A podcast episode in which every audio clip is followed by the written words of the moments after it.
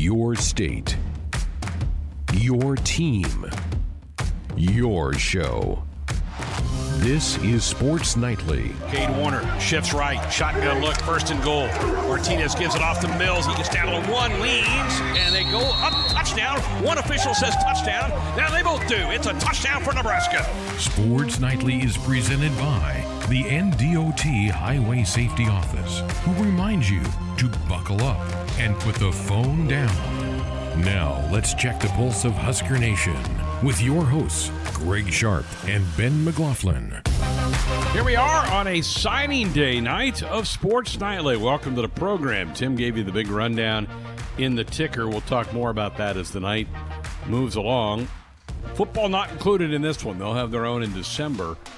But just about every other sport is involved in this one men's, women's basketball, volleyball, baseball, softball, all part of today's signing day. Very exciting day for a lot of high school athletes around the country. You probably saw a lot of notifications from your local high school today with young men and women signing letters of intent for various sports, various collegiate levels of competition. So, congratulations to everybody out there tonight. Here's what we have on the show. It's a Wednesday. That means it's Blitz night. We're going to take a spin around the league here in a couple of minutes, check in on what's happening at Purdue, Wisconsin, and Indiana as they get set for matchups in Big Ten play on Saturday. Uh, hour number two, another edition of the Husker Huddle. Jeremiah Sirles sits down with former black shirt Zach Potter. That'll be a fun conversation to listen in on. We'll have that. We'll play our Big Red replay, courtesy of the Nebraska Lottery, where we will play a snippet from Saturday's Northwestern game. If you can be the first person to call in and correctly identify the play, we're going to make you a winner courtesy of the Nebraska Lottery. So it's coming up in hour number two.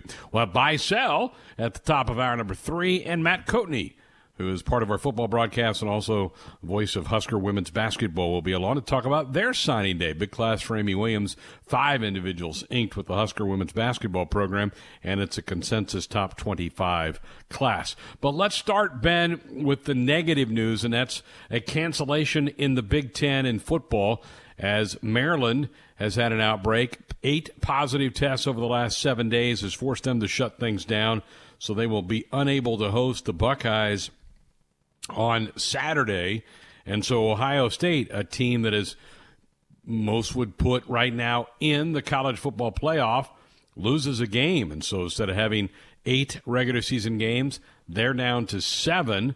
I'm sure there's a little bit of concern in Columbus about losing the opportunity to go showcase their talents again.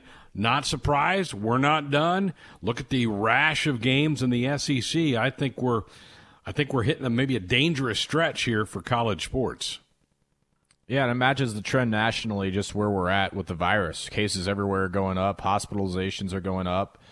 So I think everybody's fears of, of what may happen with college football, you know, might be, you know, approaching the rearview mirror quicker than we would hope. But, you know, for now, we're still trying to navigate through it. Four SEC games canceled this weekend, or at least postponed, and and one Big Ten game canceled, and several others uh, postponed or canceled. So um, it's starting to, to hit hit closer to home. It's starting to affect the Big Ten conference on a more regular basis, and uh, you know now that we're kind of in the thick of it, it's just you know, as we say every week, every passing game, you just be grateful that Nebraska gets to play. And my first thought with the news today was how many Penn State guys have have traced tracked it down from what Maryland guys had it. So, you know, I guess we'll just kind of have to wait and see on that regard. But as of now, I haven't heard anything of affecting Nebraska at all. No, and or nor Penn State. They have not had any announcement today. Um, you know, eh, and the, I'll repeat it. I don't need to repeat it. Everybody knows this, but this is again where the Big Ten left themselves no margin for error. Those SEC games that have been called off for the week, most of them are going to be played in December because they have off weeks. They have built in bye weeks into their schedule. So they're going to be able to make this good. Not the case in the Big Ten. Nebraska tried to add something and got slapped down by the league a few weeks ago. Um, Adam Rittenberg, and I know he was tongue in cheek in it, saying, let's have Ohio State Alabama play this weekend. I'd be all for that. I would think that would be great. I would love that. Uh, and it doesn't have to be Alabama. They're, Ohio State would have their pick of SEC teams they could go line up for a game right now because, as you mentioned, there are four games that are banged, and it's usually a case it's one school, not both. And so you have teams that would be able to play. Why not? Let them go play. I would applaud it if that happens. It's not going to, but I would applaud if that happens. So tough news. And if you're Ohio State, you're now probably starting to hold your breath a little bit because you lose one more game, and that by, might be enough for some people in the committee go, well, they just weren't tested enough. They just didn't get enough opportunities that they had to go try to play games. I don't think that happens because I think what, what we've seen from Ohio State is, is they are clearly one of the top four or five teams in the country, but it does kind of reduce the margin of error for them. I can't wait to, to talk about the Badgers and our Blitz coming up here in a little bit and see where they are. Uh, I think I think signs are pointing that they're back on the field Saturday to take on Michigan in Ann Arbor, but we'll get an update on that here in just a couple minutes. Let's get back to the signing day part of it. Let's start with men's basketball. The two that were expected to sign Ben did, and and I think they're two players that Nebraska and Fred Hoiberg are excited about. Yeah, I think so. You know, um, you know, Wilhelm is a is a big power forward, six foot nine, tremendous length, very versatile player, uh, and I think fits exactly what Coach Hoiberg wants to do. You know, with his style, uh, one of the highest rated players Nebraska's had since you know in 2007, I think. So I think um, that you know he's going to come in and, and just really click with Coach Hoiberg and what he's asked to do, and that that it, to go, go go get somebody from uh, from California, nonetheless, Mater Dei. That's that's one of the premier, uh, not just basketball um, places in the country, but uh, it's a it's a high school that's very competitive with all their sports. It's one of the bigger high schools um, in the country in, in, in regards to athletics. So uh, Wilhelm Breidenbach, I think, is you know, again, great size, great length, and somebody that's going to fit in, you know, very well.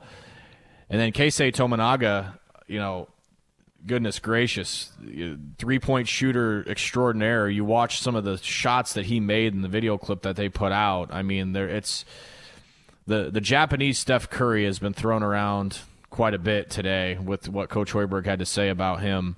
Um, you know, elite elite shooter and this is the type of guy that Nebraska's been needing for how many years? Somebody that can come in and just have one thing they do really, really, really well, which is shoot the basketball. And I'm excited for Tominaga to get here. First Japanese player ever in the history of the program. Um, so if you're if you're scoring at home, we've got a Canadian, a Frenchman, uh, an Aussie, uh, New Zealander, and uh, now a, a, Japanese player. So we've about covered the globe with, you know, what what our roster is made up of. But I can't wait to see him in action and to see that stroke and you know to see him implemented in this offense. Yeah.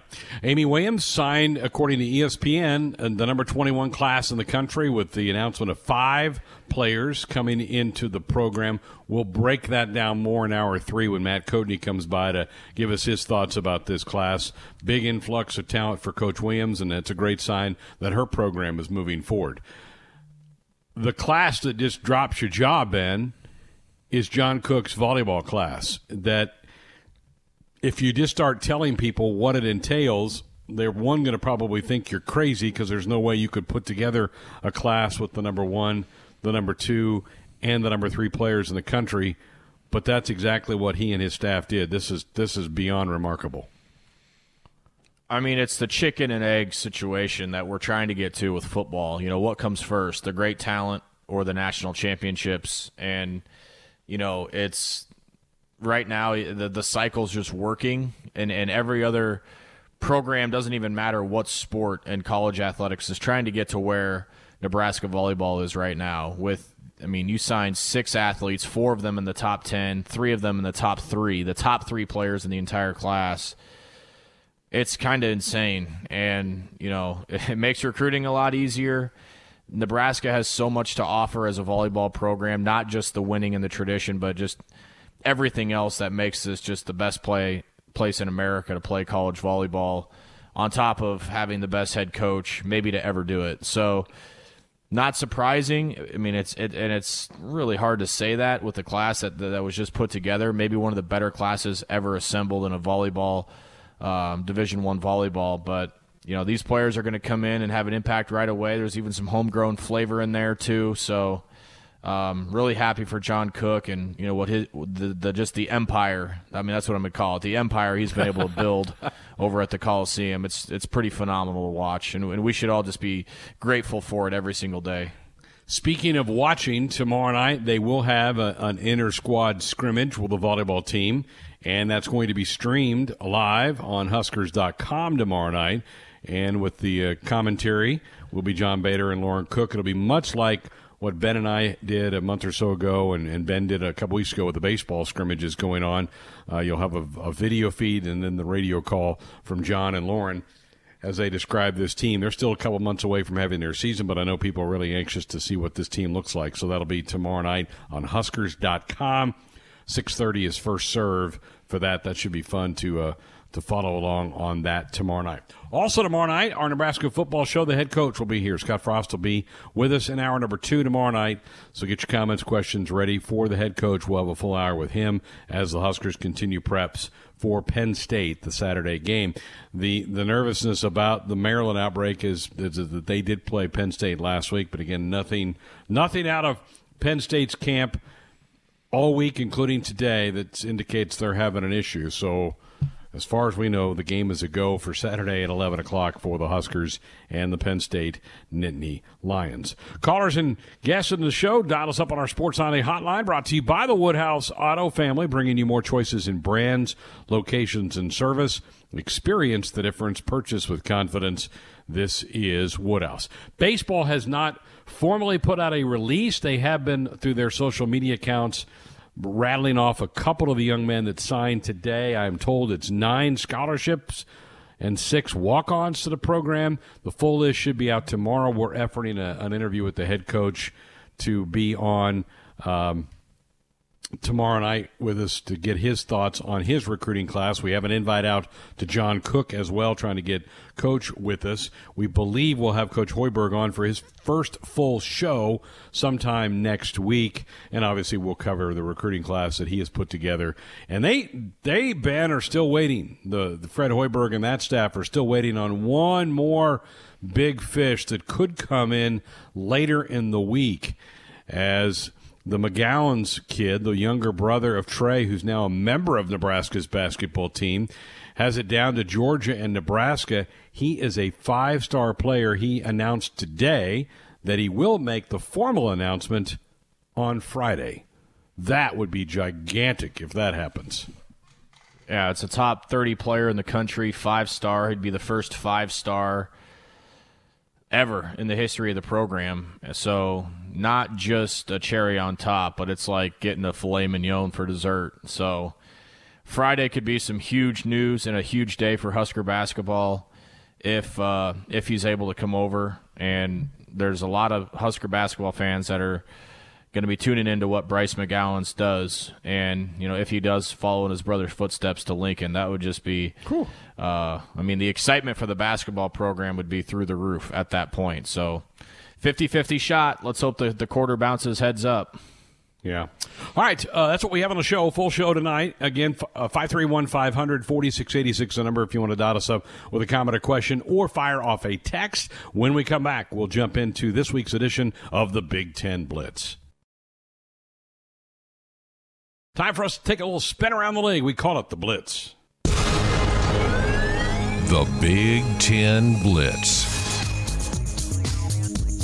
In Purdue, let's talk about the Boilermakers. And joining us is Mike Carmin from the Journal Courier. And Mike Purdue off last week because of the Wisconsin situation. Did that allow guys like Rondale Moore and George Karlaftis to get healed up at all?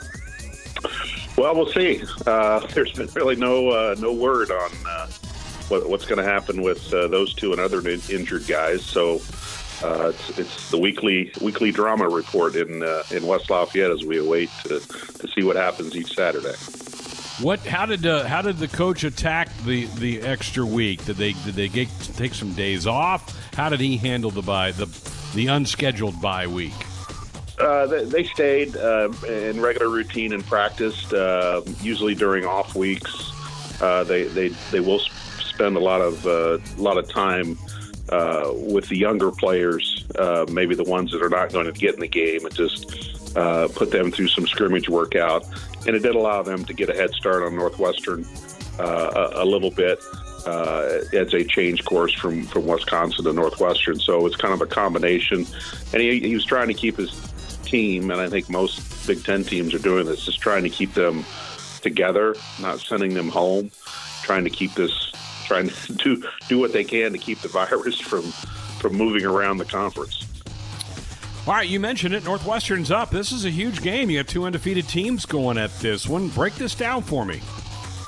Well, this is a you know in this shortened season, this is a big game because you know I think the winner, you know, gets in the driver's seat uh, a little bit uh, for for the Big Ten West, staying undefeated. You know, Wisconsin is still out there just with the one game and the one win, uh, and Purdue won't play them. And Northwestern, I believe, has Wisconsin after Purdue, but uh, Purdue's had problems with Northwestern in the past, even though they beat them last year. And the main reason is that Northwestern has just been a more physical team uh, than Purdue on both both uh, the lines of scrimmages. And uh, I think Purdue's better prepared uh, this year for that. Uh, their offensive and defensive lines have played. Uh, a lot better in the first two games as opposed to you know the first first couple years of, of, Jeff Brohm's tenure, they had a little bit more depth on both sides, and uh, you know, if Purdue can handle that physicality, they'll they'll stay in the game, you know, as long as possible. And, and of course, you know, Purdue's got David Bell, uh, and David Bell has emerged as the top receiver in the Big Ten, and maybe the top receiver uh, in the country so far, and he's, he's making plays left and right. And he made a lot of plays last year against Northwestern that helped Purdue win that game the last time that we saw the Boilermakers was that game against Illinois, and they seem to have that thing well in hand. And then you kind of look up there in the fourth quarter, and it's, it's a game again. What what allowed Illinois to get back as Purdue went back and broke that thing down? Uh, it was more the inability of the offense to sustain some drives, uh, and while the defense usually shoulders the blame for for things like that, uh, you know, when you have a 21 point lead I think it's a lot of the responsibility of the offense when they get the ball back to, to piece together some first downs, get out of their own territory. And Purdue didn't do that. And uh, they were able to survive because David Bell made a play on third down and long. And, uh, and if, if the offense doesn't make that play, you know, who knows what happens. But, you know, I, you know, I think you have to keep moving the ball. You got to keep pushing the ball downfield a little bit um, and you know take some time off the clock, not, and not get conservative, but uh, still play your game a little bit. They, they do have to sharpen up some things on defense, and you know they played the last three quarters uh, or two quarters of that game without George Karlaftis, so that that definitely uh, hurt hurt them defensively. Yeah. Well, Mike, the Big Ten's helping you out on your deadline. They moved that game up a few hours, right? Wait deadlines every minute of the day now for, for newspapers and everybody else. So the time of the game doesn't matter anymore, but it does help, uh, hopefully, to get home a little bit earlier and get some sleep. They have moved it to 4 o'clock Central. Northwestern right. at Purdue. Mike Carmin of the Journal Courier. Mike, we appreciate it. Thank you. Thank you very much. Indiana. And here to talk about the Hoosiers, Zach Osterman of the Indianapolis Star. What a year Indiana is off to. A terrific victory over Michigan this past week. And Zach, I, I only saw bits and pieces, but this looked to me like a resounding win for the Hoosiers over Michigan. How did you see it? Yeah, you know, it's, it's funny. I, I try to watch games back, um, you know, a day or two after, even, even when you're kind of approaching things objectively, you know, in the moment, you're looking for storylines. You're looking for, you know, I guess kind of for lack of a better term, a sort of narrative arc in a game. But watching it back just allows you to sort of analyze what happened very dispassionately. And I mean, Indiana, I, I, I hope I don't sound like I'm, you know, looking at this through rose colored lenses. Indiana dominated Michigan. Mm-hmm. Um, you know, both lines of scrimmage, certainly game plan wise. We talk about the way Indiana attacked Michigan versus the way Michigan attacked Indiana. Situational football, you know, talking about mistakes, sacks, penalties, turnovers. By just about any metric, Indiana just kind of ran Michigan out of the building, and that obviously is is not something that IU fans have been able to say about their football program against the Wolverines in a very, very long time. Well, it was impressive, and, and in, as has Indiana, has been off to a 3 0 start. Is there general excitement around the program? There almost has to be, uh, and I know the fan base can't be a part of it because they can't go to the games, but there's got to just be a bit of a glee with the fan base right now with what this team's doing. Know, I don't think there's any doubt about that. And I mean, you know, wherever you fall on it, and, and I understand, you know, the people that maybe kind of wince when they see it. We've seen students gather outside Memorial Stadium after both of their home wins, Penn State and Michigan. Not many, you know, just a few hundred, but I, I think it's yeah. you know relative to relative to the times that we live in, and obviously in the Big Ten where fans are not uh, allowed into stadiums. I think that speaks to you know the, the interest that has kind of gripped the campus and the community. And you know, I, I don't. Everybody's going through COVID nineteen at the same time. So I don't think it's just an adversity thing that affects Indiana, but I will say that I think it's it's also been good for Indiana fans who probably would have seen their basketball team in the NCAA tournament last year, might have had a good baseball team to cover or to watch, whatever you want to say. You know, thought football season was going to be taken away. Um, and now it kind of comes back in the other direction that Indiana's having, you know, really its its best season in what probably at least 30 years, probably you know longer than that, possibly you know 50 plus years. Um, it, there is undeniably, you know, within the parameters anyway, largely of, of what we're all kind of having to do, uh, a lot of excitement around this team in Bloomington. All right, this week it's Michigan State up to East Lansing for the Hoosiers. I I don't know what to make of Sparty. I mean, they lose to Rutgers, they beat Michigan, they get hammered by Iowa. I, what what do you make of this matchup? You know, I think it's going to be. I think there's sort of the tangible side of it, which is Indiana has to recognize that Michigan State has at times been able to hurt teams through the air. Um, I think Michigan State's front is possibly just sort of pound for pound bigger and more physical, certainly than Michigan's, possibly a little bit than Penn State's. That might be might be doing a little bit of disservice to Penn State. Um, the, the flip side to that is Michigan State struggled to run the ball. Obviously, they've had huge issues with turnovers. As you said, they had a really ugly game uh, in Iowa City last weekend. There's also just the intangible for Indiana, which is just essentially how do you handle success? You know, this is this is a roster that's not had to do a lot of that in the last, again, you know, basically within living memory, or at least within uh, recent memory. How do you manage your way when suddenly you're Indiana? You know, I actually kind of laughed at it looking at the schedule last season. I think a lot of Indiana fans thought they might be a trap game for Michigan, stuck between Michigan State and Ohio State on senior day in Bloomington. Well, now all of a sudden, if you're Indiana, Michigan State might be looking at you and thinking, well, maybe we'll catch them in a trap game. They just had an emotional win over Michigan, and they go to Ohio State next weekend.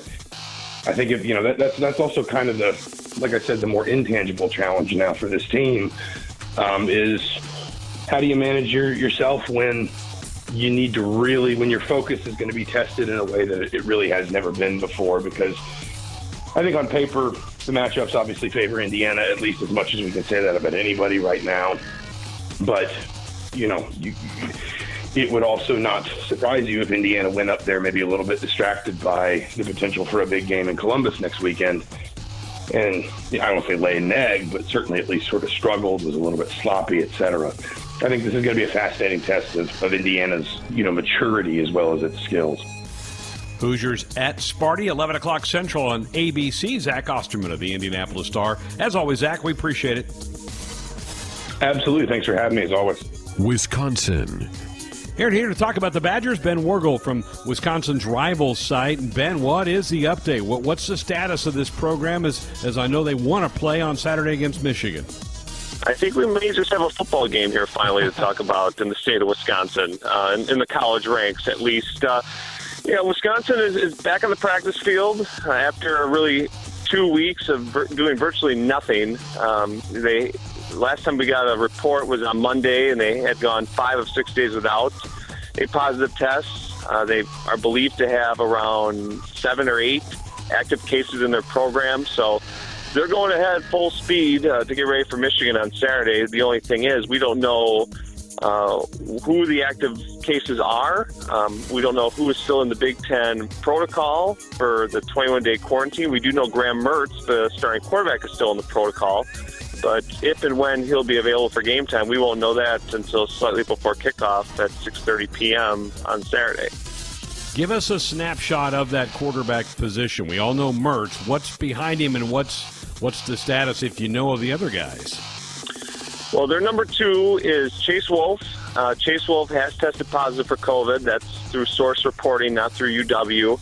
It is believed he tested positive after Mertz.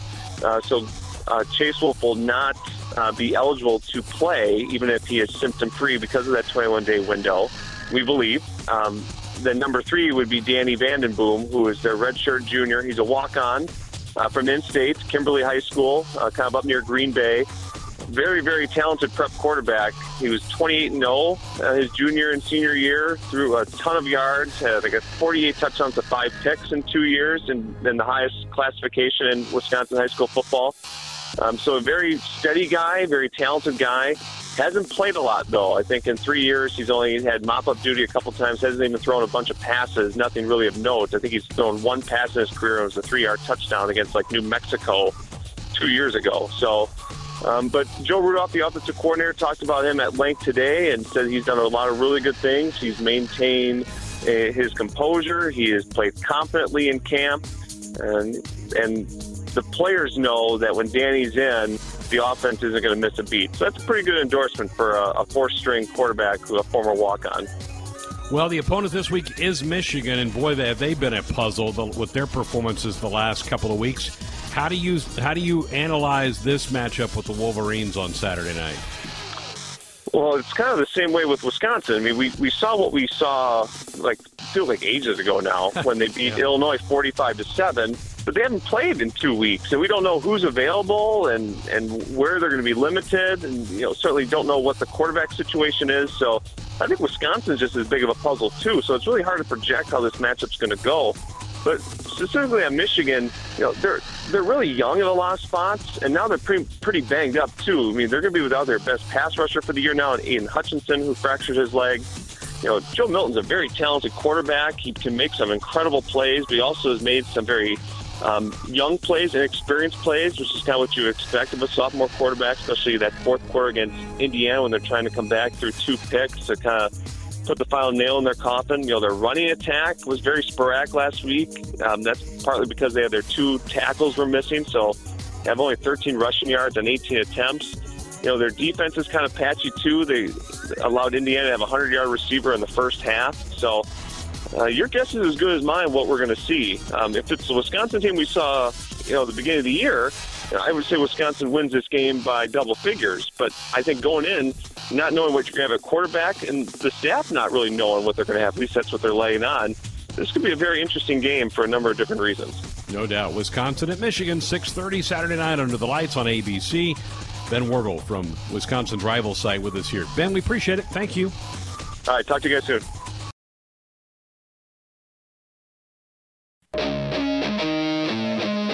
Welcome back to another edition of Husker Huddle here at the Husker Sports Network. I'm your host, Jeremiah Sirles. Today we are joined by former honorable mention All Big 12 defensive end, did a stint in the NFL with the Jacksonville Jaguars for a while. My friend Zach Potter, how are you? I'm doing well, man. How are you? I'm doing good, man. Excited football season's kind of back here in Lincoln. Um, it's good to th- have things rocking and rolling. So I agree. And Zach, I want to get your thoughts on this, and we'll, we'll get into what you're up to now and everything that we've been doing here on the Husker Huddle segment. But with Nebraska football being at the forefront, I watched that Penn State Ohio State game, and tell me if you think I'm wrong, but I thought Nebraska played them better than Penn State did. Granted, the score did not mirror that outcome, obviously. But just overall, if we didn't have those glaring turnovers and we didn't have to shoot ourselves in the foot, I thought we matched up against Ohio State physically better than Penn State did. Yeah, I mean, you, you know it as well as I do. The score does not always tell you the whole picture of a football game. And, you know, some like you said, some of those penalties and some of those things in the first game that really um, hurt us um, are things that could have easily been turn something differently. Mm. And I think, you know, what I saw in that week one game against Ohio State, against a really, really good Ohio State team, um, I, I think, like you said, the Penn State Ohio State, we easily could have played um, them a little better. And we'll get our shot against Penn State a little later this year to kind of see how that matches up. I said all along, you know, with Nebraska playing Ohio State week one, I would rather play them week one than week six. And obviously, I would have preferred to play Wisconsin than then kind of go into our season a little bit more, but because it would be a little bit more telling. It's, it's just classic 2020, right? Just more questions, more questions than answers. Everyone's kind of throwing stuff at the wall and hoping it sticks. But I'm just again, we'll circle back to the fact that we're just excited the boys are playing. So Zach, what have you been up to during these COVID times? And really kind of let's catch up a little bit along the lines of what have you been doing since you finished your stint there in the NFL? Yeah, so I officially retired. Uh, I guess 2014 would have been uh, my last when I finally got cut by the Houston Texans in 2014, uh, and then I got into uh, the audiovisual integration business. So uh, in sales, so we sell um, equipment for um, conference rooms, boardrooms, think projectors, TVs control systems, video walls, you know, kind of all that good stuff. So that's what I've been doing the last six years as far as uh, work wise. Um, my wife and I have almost been married 10 years now. We got uh, three little kids. I, we're uh, six, five, and two right now. Uh, getting ready to tick over. We'll be seven, five, and three here in a matter of two months. Um, don't think we had any like Irish twins or anything like that. We, we, they're they're all two years apart for sure, and, and for good reason. Um, so I've been busy with kids and and uh, just uh, you know trying to stay in connection and, and involved with sports as much as I can from um, a high school standpoint to college to the NFL, um, and, and really just as you know people always ask me all the time, like, who you cheer for now? And I, I became an NFL guy. I love college football uh, ultimately. But I, I, I love Sundays. I love Thursday nights, Monday nights, um, sometimes more than Saturdays. Um, and really, it's because I think I still know so many people that are playing, whether it's coaches, athletic trainers, you know, you name it, uh, that are still on NFL rosters that are uh, still having success. Are, are you like me, Zach, in the fact that do you have the Red Zone channel? Uh, I do. So it's the um, only way to watch you know, NFL football. You can't convince you me. don't. Otherwise. So I have I have DirecTV. So I have Ed, I have Red Zone or Sunday Ticket, whatever it is. So um, I, I've had that since I retired because ultimately, you know, those first two years after when I was not in Jacksonville, I was in St. Louis and uh, and uh, Houston. I was just you know I hate to say this, but I was watching all these games, hoping not hoping but waiting to see who the next tight end was that was going to get hurt yep. to see where could I be going on Monday yep. or Tuesday for a tryout. Um, you, you, never want anyone to get hurt, but at the same time, it was a job, and so you were, you know, I was, you know, looking at the waiver wire of seeing who's getting cut, who got hurt, where could I potentially go for a workout or something like that. And um, so that's what that's what I do. I, I, used to do, I should say. I don't do that anymore. Now I'm just that armchair quarterback or t- armchair tight end saying, God, I could make that block. Maybe I could still go play. I've thought that numerous times watching some of the O line play this year. I was like, man, I retired a year too early, and then I go like run around or something, my knee starts hurting. I'm like, yeah, I probably got out at the right time. Well, you had the benefit though. I mean, as a as a tight end, I, I there's only typically one, two tight ends on the field predominantly. Right. I mean, yeah, you can get some goal line sets where you got three or four, but as an old lineman, there's at least five positions out there. And then, as you know, sometimes you guys come over and steal our, our, our, pie a little bit and be a six offensive lineman. Got yeah. report. Yeah. Yeah, got to report. Don't don't do not forget to report and have a big gain and that flags out and hey XYZ didn't report and that's coming back. That's you do not want that old line coach um, talking to you after that happens. That that's a bad news. I want to get your thoughts here on. I've talked to a lot of former players. I talked to Matt Slauson who was super fired up about it. You and I know Slaw well. Andy Dalton gets cleaned up by a sliding guy, and that Dallas offensive line really didn't do a whole lot. And I, I, tweeted about it, and you being a tight end, you're an extension of the offensive line. And yep. those guys, in my opinion, should all get cut and should all get moved on because I know I'm most likely going to get ejected out of that game for trying to dirt stomp that guy for what he did to our quarterback. And then mm-hmm. you go on to watch Chicago's guy go out there and throw haymakers at this guy who insulted his teammate. And I think people are like, see, that's what happens. But I want to hear your perspective on when it's important to stand up for your guy and also when it's important just to be a smart football player, not do dumb things. Yeah, I, I, it's definitely a fine line because, like you said, that Dallas offensive line, who's in the past has always been one of the best offensive lines in the NFL. And to, and I know they've had some injury issues this year, so their guys aren't all they don't have their starting five out there as normal. But you see your quarterback, um, even your second string quarterback, Andy Dalton, who's been around the NFL for a long time. Um, you have to you have to go protect him. That's your that's your job as an offense lineman, as a tight end. You're not going to have the wide receivers and the running backs and coming out there to protect you, but that's what our job is to do um, is to protect the quarterback. And you see a cheap shot like that, and a guy just go knock him out. Um, you have to go protect him. Whether that's you, you try. And I always said, if, if you're going to get in a fight, try and get as many people in that fight as possible, so not they can't eject the whole team. Right. You know, don't just go one on one because then you're going to get rejected and then but you try and you know you know as I always like to use the word we're going to burn the boats. Like everybody come on in. We're not turning back. Let's just go attack. Let's get the fight. Let's go win it and you know protect our guy because that's you know if you don't have a quarterback, and even you know you saw the Cowboys last night probably with their third string quarterback, it's just different. You know, you're that's why these second string quarterbacks or backup quarterbacks are still getting paid multiple million dollars a year because if you don't have a quarterback, your whole season can go you know off the tracks really quickly. And even though there's 16 games to be played, every one of those matters um, in the NFL season. Same thing with in, in college too. But you know, I, I think you know, to, to answer your question though, it, it is a fine line because if you do get ejected, or if you're just doing a one-on-one battle, like I mean, you're just causing attention to yourself, and you're going to get ejected. Okay, here you're going to get a, a, FedEx envelope in your locker Monday. When, Here's Monday morning, baby, right there on the chair. Fine. Yeah, I mean, it's you're just giving away money. That's why I always say, if you're going to get in a battle, go to battle with a lot of people because they're not well. Sometimes NFL will fine everybody, but they're not going to eject everybody.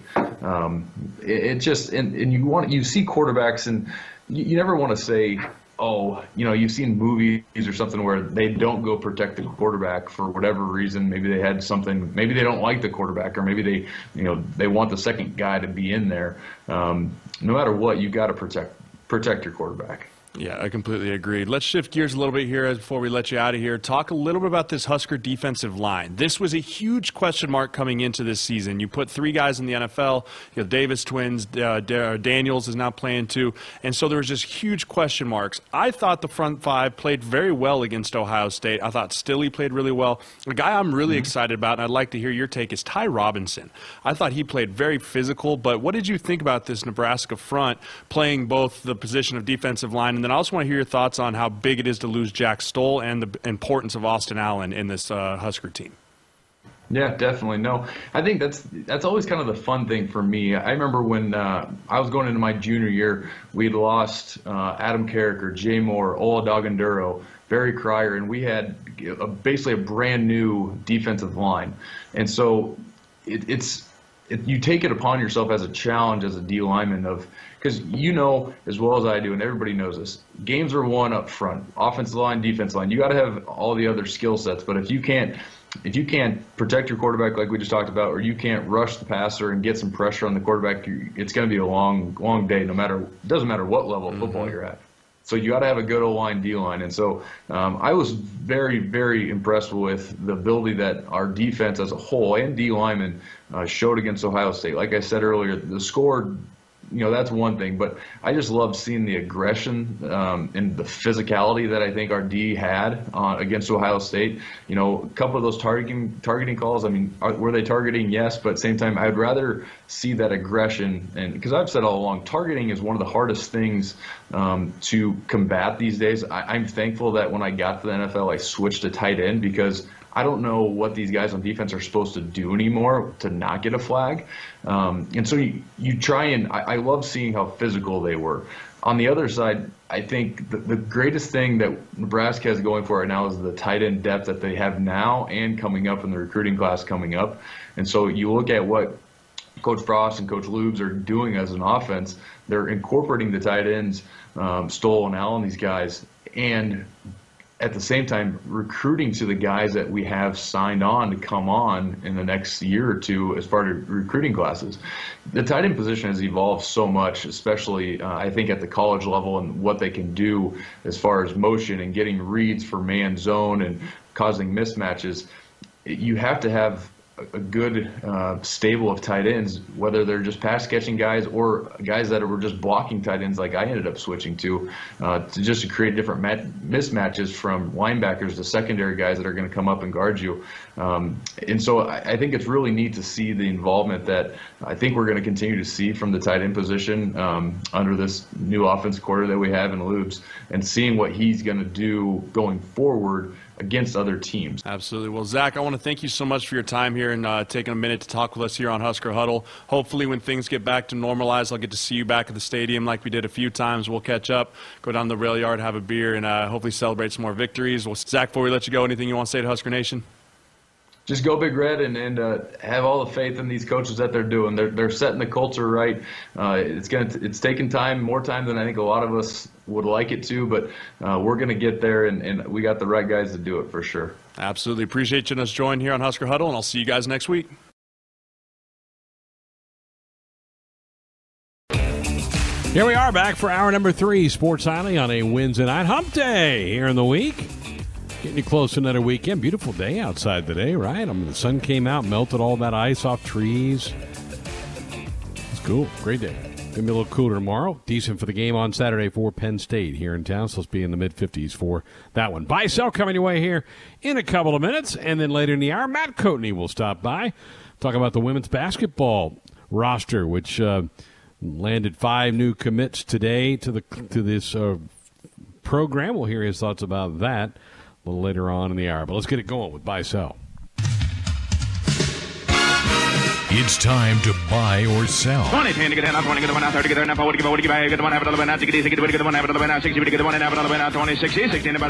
Now here's the hosts of Buy or Sell, Tim Curran Sold. and Austin Orman. That's right. It is Austin and I joining you for this week of Buy Sell, another stellar week. Uh, it'll be a little bit more stellar for uh, you know others most of the time, but uh, we will get things underway with the answers uh, from last week, and this one uh, came from the beautiful mind of Austin. Uh, it was a men's basketball football combination question act back in October of 28th. Uh, buy or sell that the schedule for the Nebraska basketball multi team event in Lincoln would be released before the Nebraska football team would play in its next game. That answer ended up being a sell. The Huskers played their next game on November 7th, which was, of course, last week. And the, uh, the whatever they're calling that thing at the Pinnacle Bank Arena uh, has not yet been officially announced by the, the, well, it's been officially announced by the Huskers, but there's still no basketball schedule, which is insane.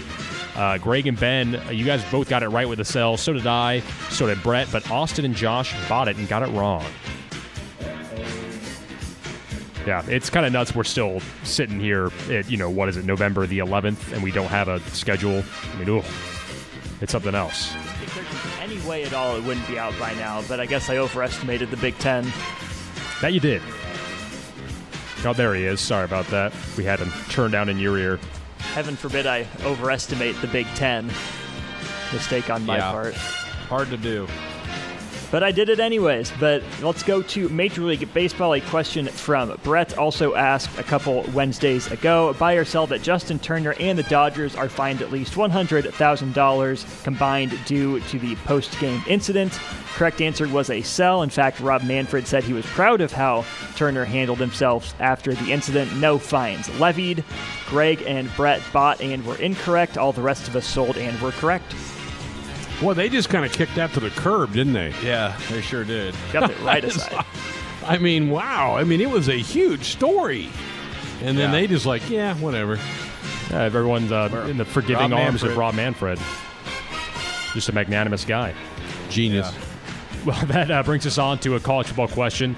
Uh, buy or sell that all six Pac 12 favorites would win uh, this past weekend? And the answer ended up being a sell as Colorado beat UCLA. Another rough start, I guess, for Chip Kelly's uh, tenure there with the Bruins. Uh, we all got it right with the sell. Josh was the only person who got it correct that the Buffs would prevail. Uh, I guess pending whether or not the council will award him the bonus point. Uh, we shall see. Now, wasn't Washington State an underdog too? They yeah, you picked the Cougs. Um, according to our our esteemed judge, though, they did not apparently award you that point. Yeah, so you got it right. With a sell, but apparently, did, I guess we're going to have to give you the bonus Huh? point, maybe. Huh? I mean, uh, le- unless that line flipped, but I think the I think the Beavers were favored by like two or three, unless that unless it late action came when we, and flipped. It may- when it we maybe did it, did. it was uh, it was one point when we did it. So I don't know if it, it, It maybe changed or went not. to we'll have even. to look It at the could've. final line. Yeah. yeah. It'll, we'll, we'll go back and judge it based on the time the question was asked. That was, I believe, how that'll work. Yeah, you can't we can't adjust for lines changing by Saturday when we're doing an answer question on Wednesday. It's true. I want another point. Take it My up team should have won, but they blew it.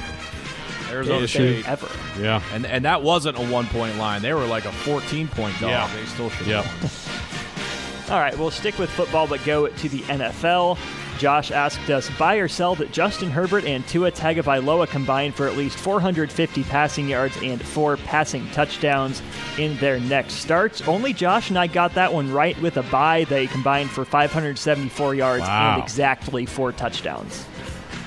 Yeah, I knew they'd get the yards. I didn't think they'd get the touchdowns, but they did. Yeah, that's uh, quite a quite a haul right there, quite a total. Uh, that brings us on to one of Greg's questions, uh, college football one. Buy or sell that Nebraska would have more rushing yards than Northwestern on Saturday. The answer was a buy. Huskers had 224 as compared to the Wildcats 148. Uh, I was bullish on the Huskers, so was Greg, so was Ben. We all got it right with a buy. Everyone else, though, Josh, Brett, and Austin sold it and are uh, Haters. looking foolish for yeah. Come on, it's al- it's always okay to, to be uh, homers for the Huskers here on the Husker Sports Network. Never going to get punished for that. I mean, come on. Oh man! All right, we'll stick in college football. Head out west. I asked you guys buy or sell that at least one West Coast game lasts until at least 12:45 Central Time on Sunday morning. Blew that out of the water. Oregon State, Washington State went all the way to 121 Central Time. I did not stay up and watch it, but research did confirm that was a layup. Everyone got it right. Tim, you didn't blow this layup. Congrats. Thank go, you, Tim. Well, you know, the one thing I can count on in life is uh, Pac-12 after dark. Uh, so you know, you're welcome. It's my own intuition that kept me in it. Uh, got another question, or rather answer for us all. Ben's question from I believe this was last week. Buy or sell that five or more players would rush for 40 yards in this past Sunday's Baltimore Ravens Indianapolis Colts game, the Austin Orman Classic, as they call it. Uh, the answer ended up being a sell. Only Lamar Jackson did. No one from the Colts was over 40. Uh, sad. Uh, Greg, Josh, and Austin both correct with the sell, or rather, all correct with the sell, whereas Ben, I, and Brett got it wrong with a buy. There was a bunch of guys that were close, really close. So Yeah. This stings. I know only one got there, but there was a bunch that almost got there. I'm no Colts fan, but that that, that stung. I, I believed in Indianapolis, and that that proves the last time I will ever bet on the Indianapolis Colts.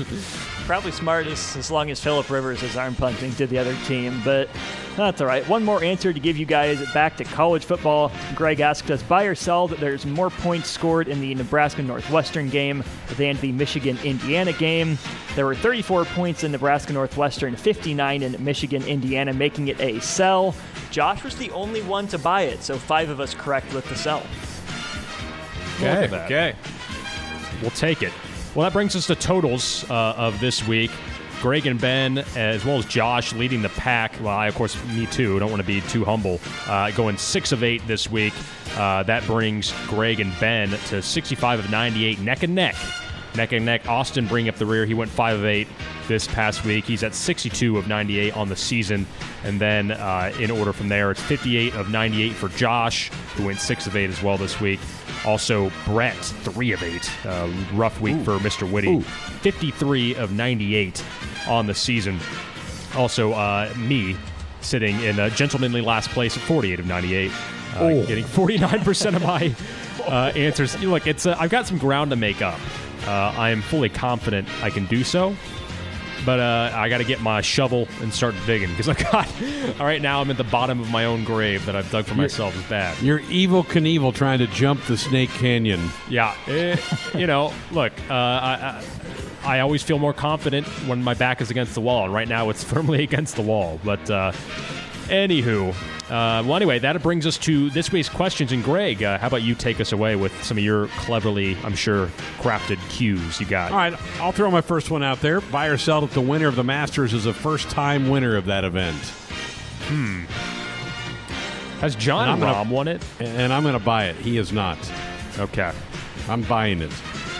So, are you going to name who it is for the bonus?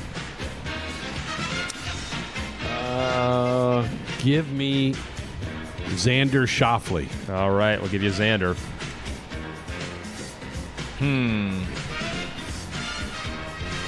First time winner.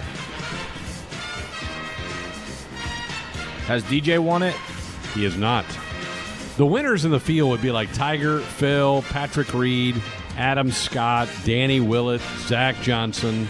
No, I don't like any of those guys. I'm Um, gonna sell it, or I, I'm gonna buy it. I'm gonna buy that's a first time winner.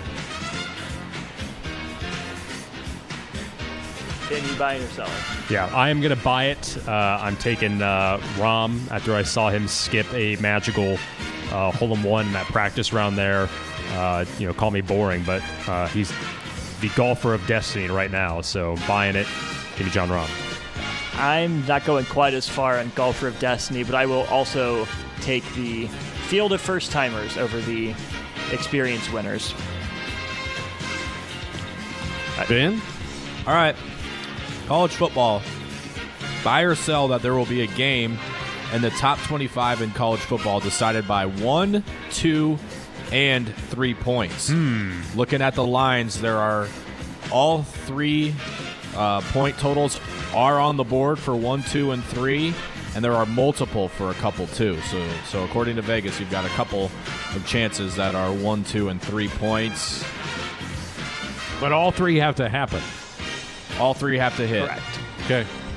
Right. I could see. I think one is probably actually the trickiest of all those. You don't Three, see three is going to happen. Three is Three- going to happen. yeah, for sure. but so one- really you're down to two. I'm going to sell it for that reason because I think one and, e- and even a two point difference uh, is, is tough.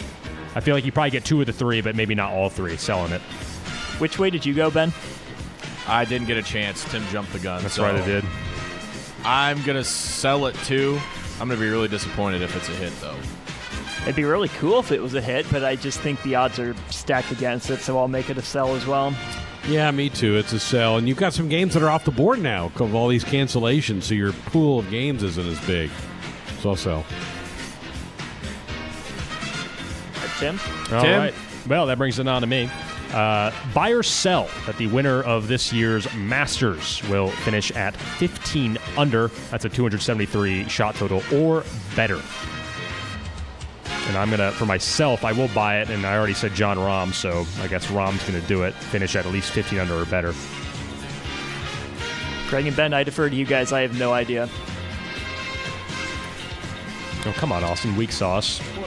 Just throw it. You got to buy or sell. It's not like you have a ton of choices here. Well, I, I, I, I don't know if 273 is a good line or not. Is kind of what I'm. Just a monkey I'm and worried cymbals just going off in his head right now. you can't you can't listen to our knowledge and then throw your thing in there. Yeah. Uh, man, I only I knowledge you need is guess mine. I sell. I'll, I'll sell it.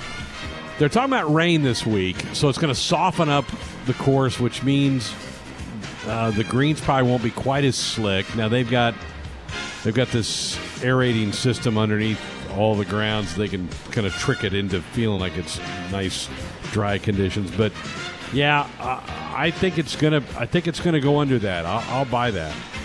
There you go. Look at that insider knowledge there. I can see So why you think didn't it's wanna- going to be it's going to be 15 under or more? Yes. 15 under or better. Yep. Tiger wanted, I think it was 13 under last year, wasn't he? The Something last like that, five yeah. years is 13, 15, 9, 5, and 18. It's been all over the place. Yeah.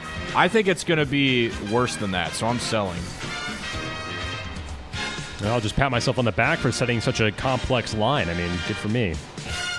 Good. No mathematical averages or anything there. Austin. All right, I go to the NFL here. Do you guys buy or sell that the Packers beat the Jags by at least 18 points this weekend?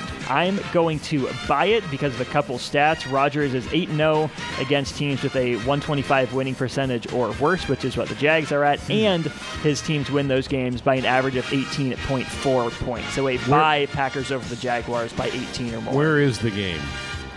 I believe it is in Jacksonville, but let me look that up real quick. It's in Green Bay. They're going to play Never it. mind. Oh, it's so in it's a Augusta game National. pack. Um, that's a big spread in the NFL, So- and it's just I can't give that many points in the NFL, so I sell. So you're taking the Jags. Yeah, plus the 18. I'm uh Man, that's a big line, but no Gardner Minshew again this week. Packers are really playing well. I don't know how the Jags move the ball on the Packers defense. I'm going to say he does it. I'm going to buy it. Yeah, I was going to What is say the line? Line is 13 and a half right now. even even if there's no Minshew mania going on, I just can't see. Uh, you know, I, I- I can't count the Packers out. I could see them covering it, but that's that's such a huge spread. I can't comfortably go with that, so I'm going to sell that. Selling it. All right. Want to give us Josh's question before we go back? Yeah, we again? will. Uh, I'll, I'll, I'll do the pleasure of reading Josh. Josh's here. Buy or sell that the winner of the Masters records at least two eagles or 22 birdies throughout the tournament. That's actually, hmm. I'm going to buy it. I mean, I, I think you're going to see some lower scores, and those big hitters are going to put some eagles on the board. So the the, two, the 22 birdies scares me, but the two eagles for the winner, yeah, I can buy that. Yeah, I'm, I'm right there with you. I'm going to sell it. I think we get at least one eagle and uh, the, lots, a lot of birdies. Um, but I'll sell. You're That's not with me. You sold. I bought. That's true. But I'm using your logic against you, selling it. Okay. Tim jumped the gun again. I'm going to buy it. I uh, I think two Eagles and DeChambeau may get them by himself as much as I hate the guy. But um, yeah, I'm going to I'm to buy it. I, I, since it's an or, I think that's gonna gonna push mm-hmm. me to buy as well. Very good. All right, back to me. Buy is Husker football related. Buy or sell the Nebraska out gains Penn State Saturday. And I hate to do it, but I'm going to sell it. Hmm. All right, Ben, I won't step on your toes. Go ahead. Yeah, can I can I process this a little bit before you you decide to just The internal answer? shot clock's already just going down, so.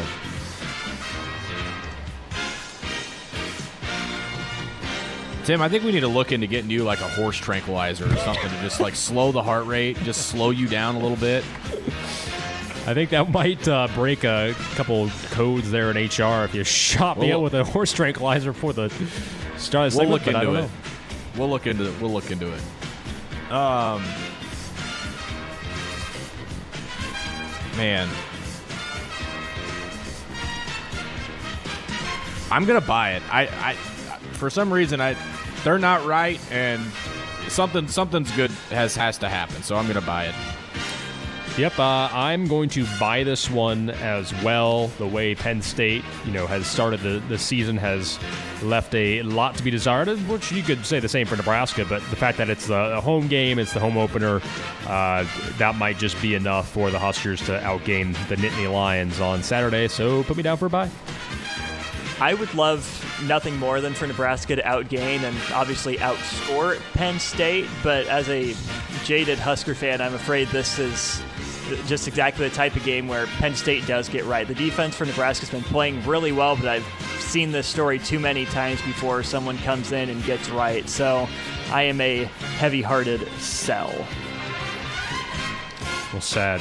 All right, very good. My next question in the NFL buy or sell. There is another 200 yard rusher in the NFL this regular season. Dalvin Cook did it last week for the Minnesota Vikings. I'm going to sell it, but I'm not confident in that answer. That is tough. Dalvin Cook could probably do it again. He's already he was like he's got 200, he's gotten like 186, he's gotten like 178. In one of those games, he had like 178 on like 18 carries. Has Derrick so- Henry rushed for 200 uh, in the game this year? If He do- may have gotten close two weeks ago, two or three weeks ago, because he ripped off that 98 yarder. All right. Well, he will tomorrow against the Colts. So bye. Yeah, bye. There's just too much of the season left for it not to happen again.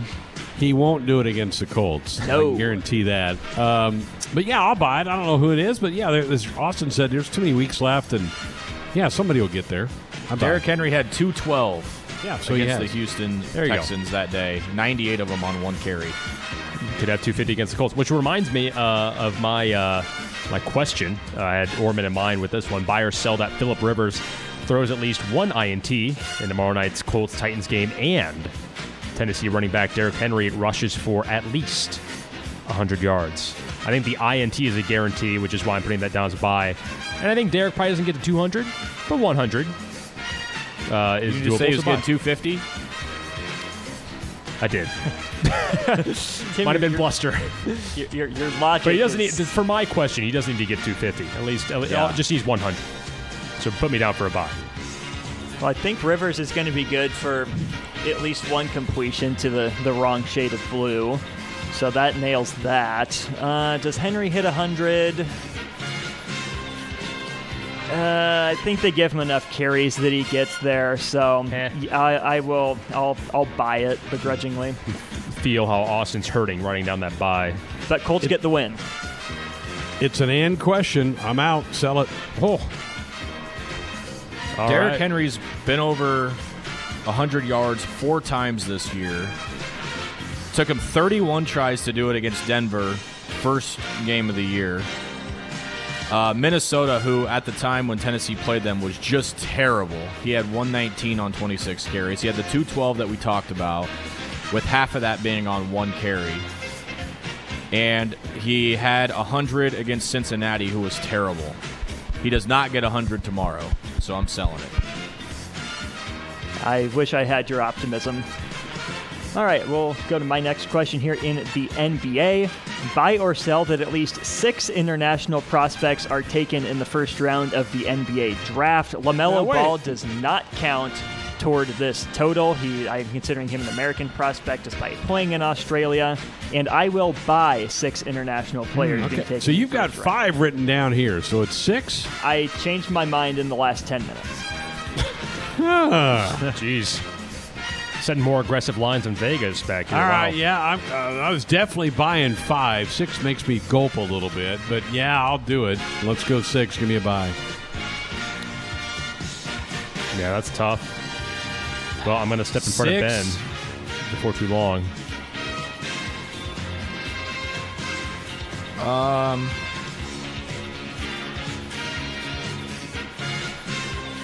man, that's a lot. 20% of the teams would have to take an international player. I know there's a bunch that are like right on the bubble. Um. So does Lamelo Ball count? He does not. No. He is a domestic product for this question. Even though he played overseas, he doesn't count. Correct. Okay. Um.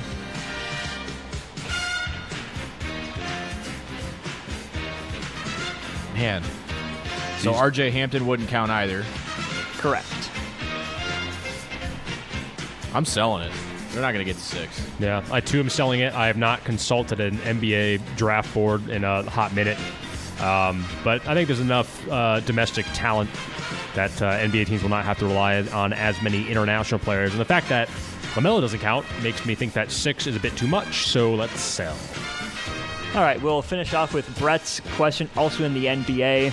Buy or sell that LaMelo Ball is the first overall draft pick and scores at least 15 in his NBA debut. Uh, standing in for Brett, I am going to sell. I am wary of both parts of that question. I do think he's probably the number one pick. And I'm going to go against my trend here of never buying an and question, but I'm going to buy this one. History in the making. Wow, earth shattering tectonic movement here on buy sell. I'm I'm gonna sell it.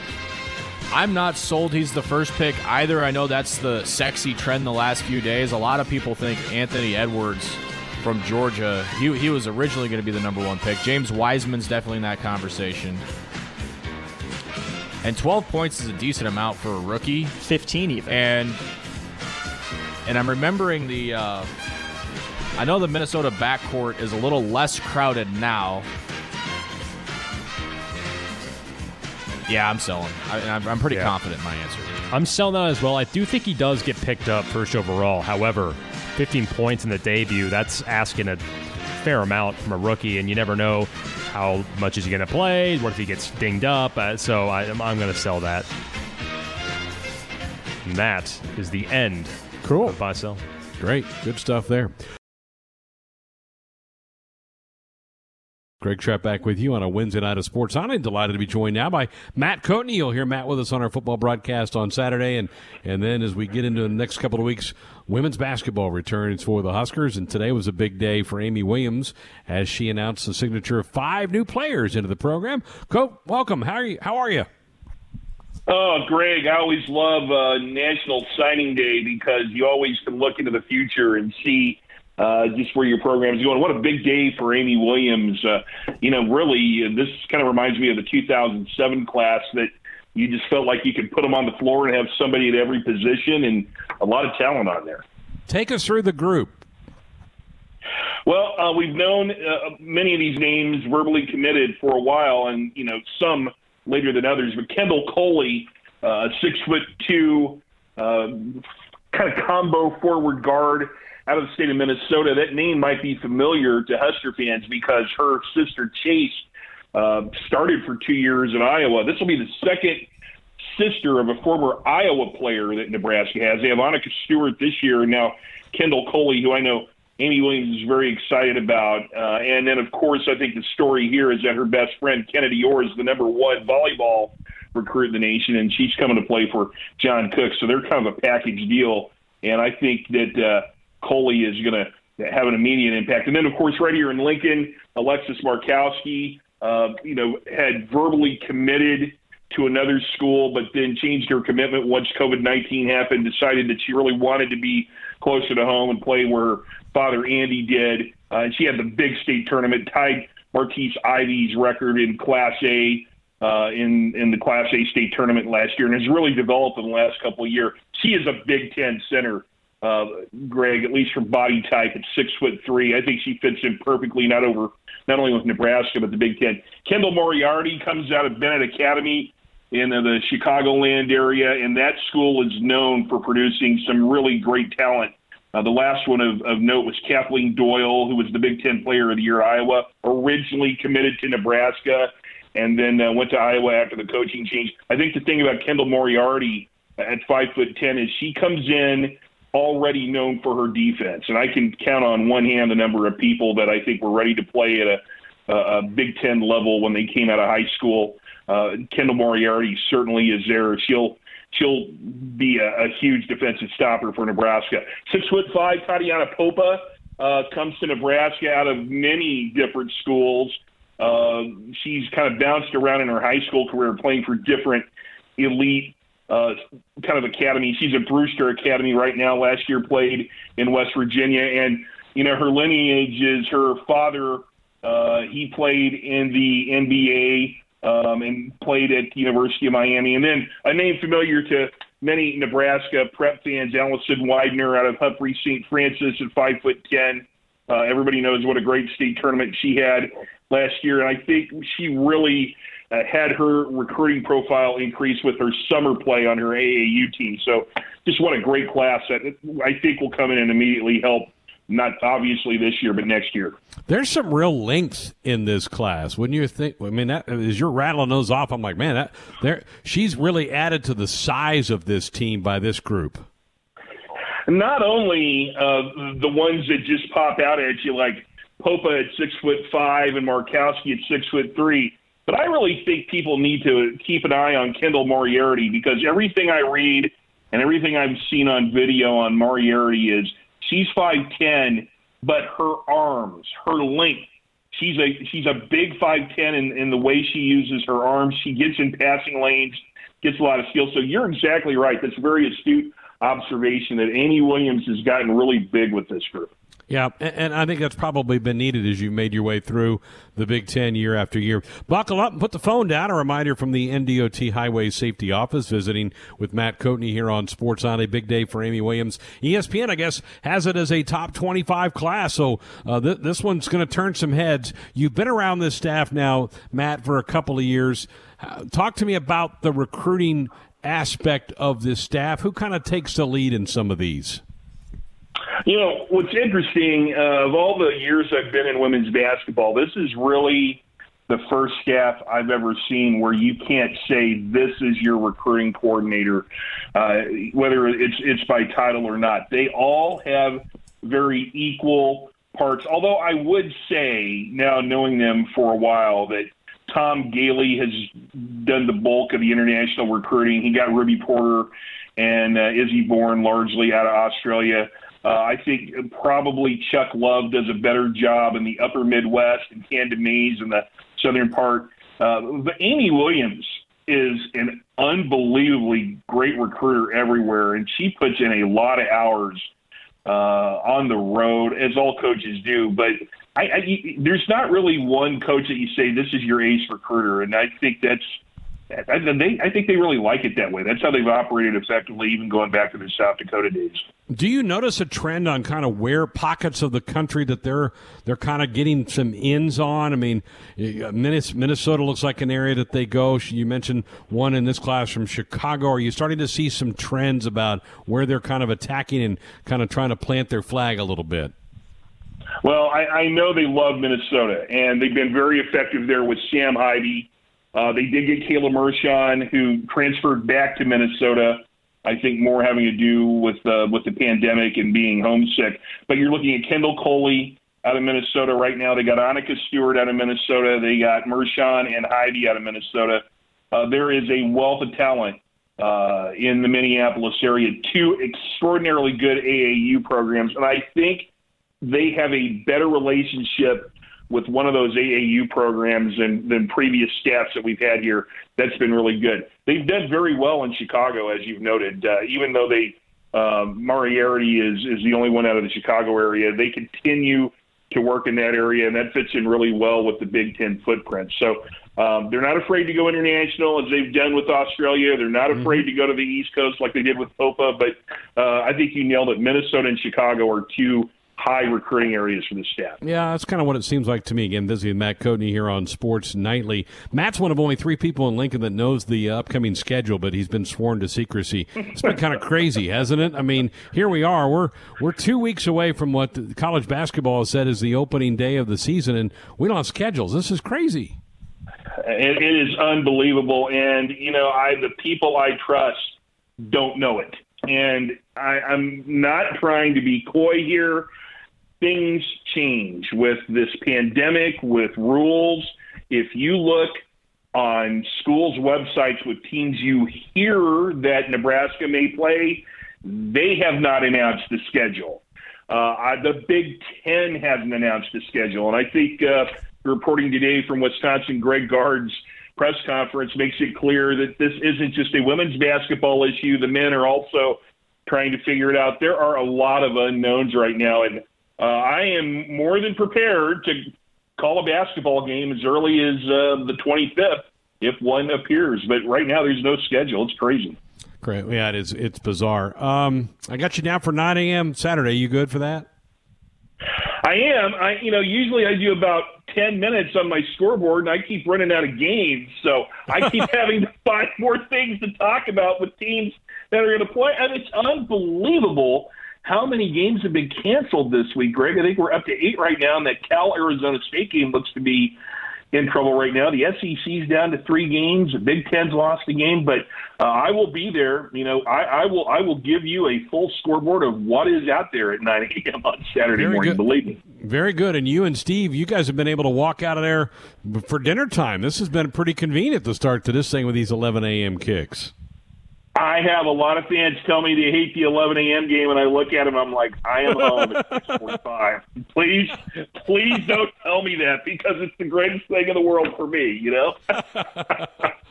oh, that's great. All right, Co- appreciate the rundown tonight. We'll talk to you again on Saturday. All right, Sharpie. Stay safe.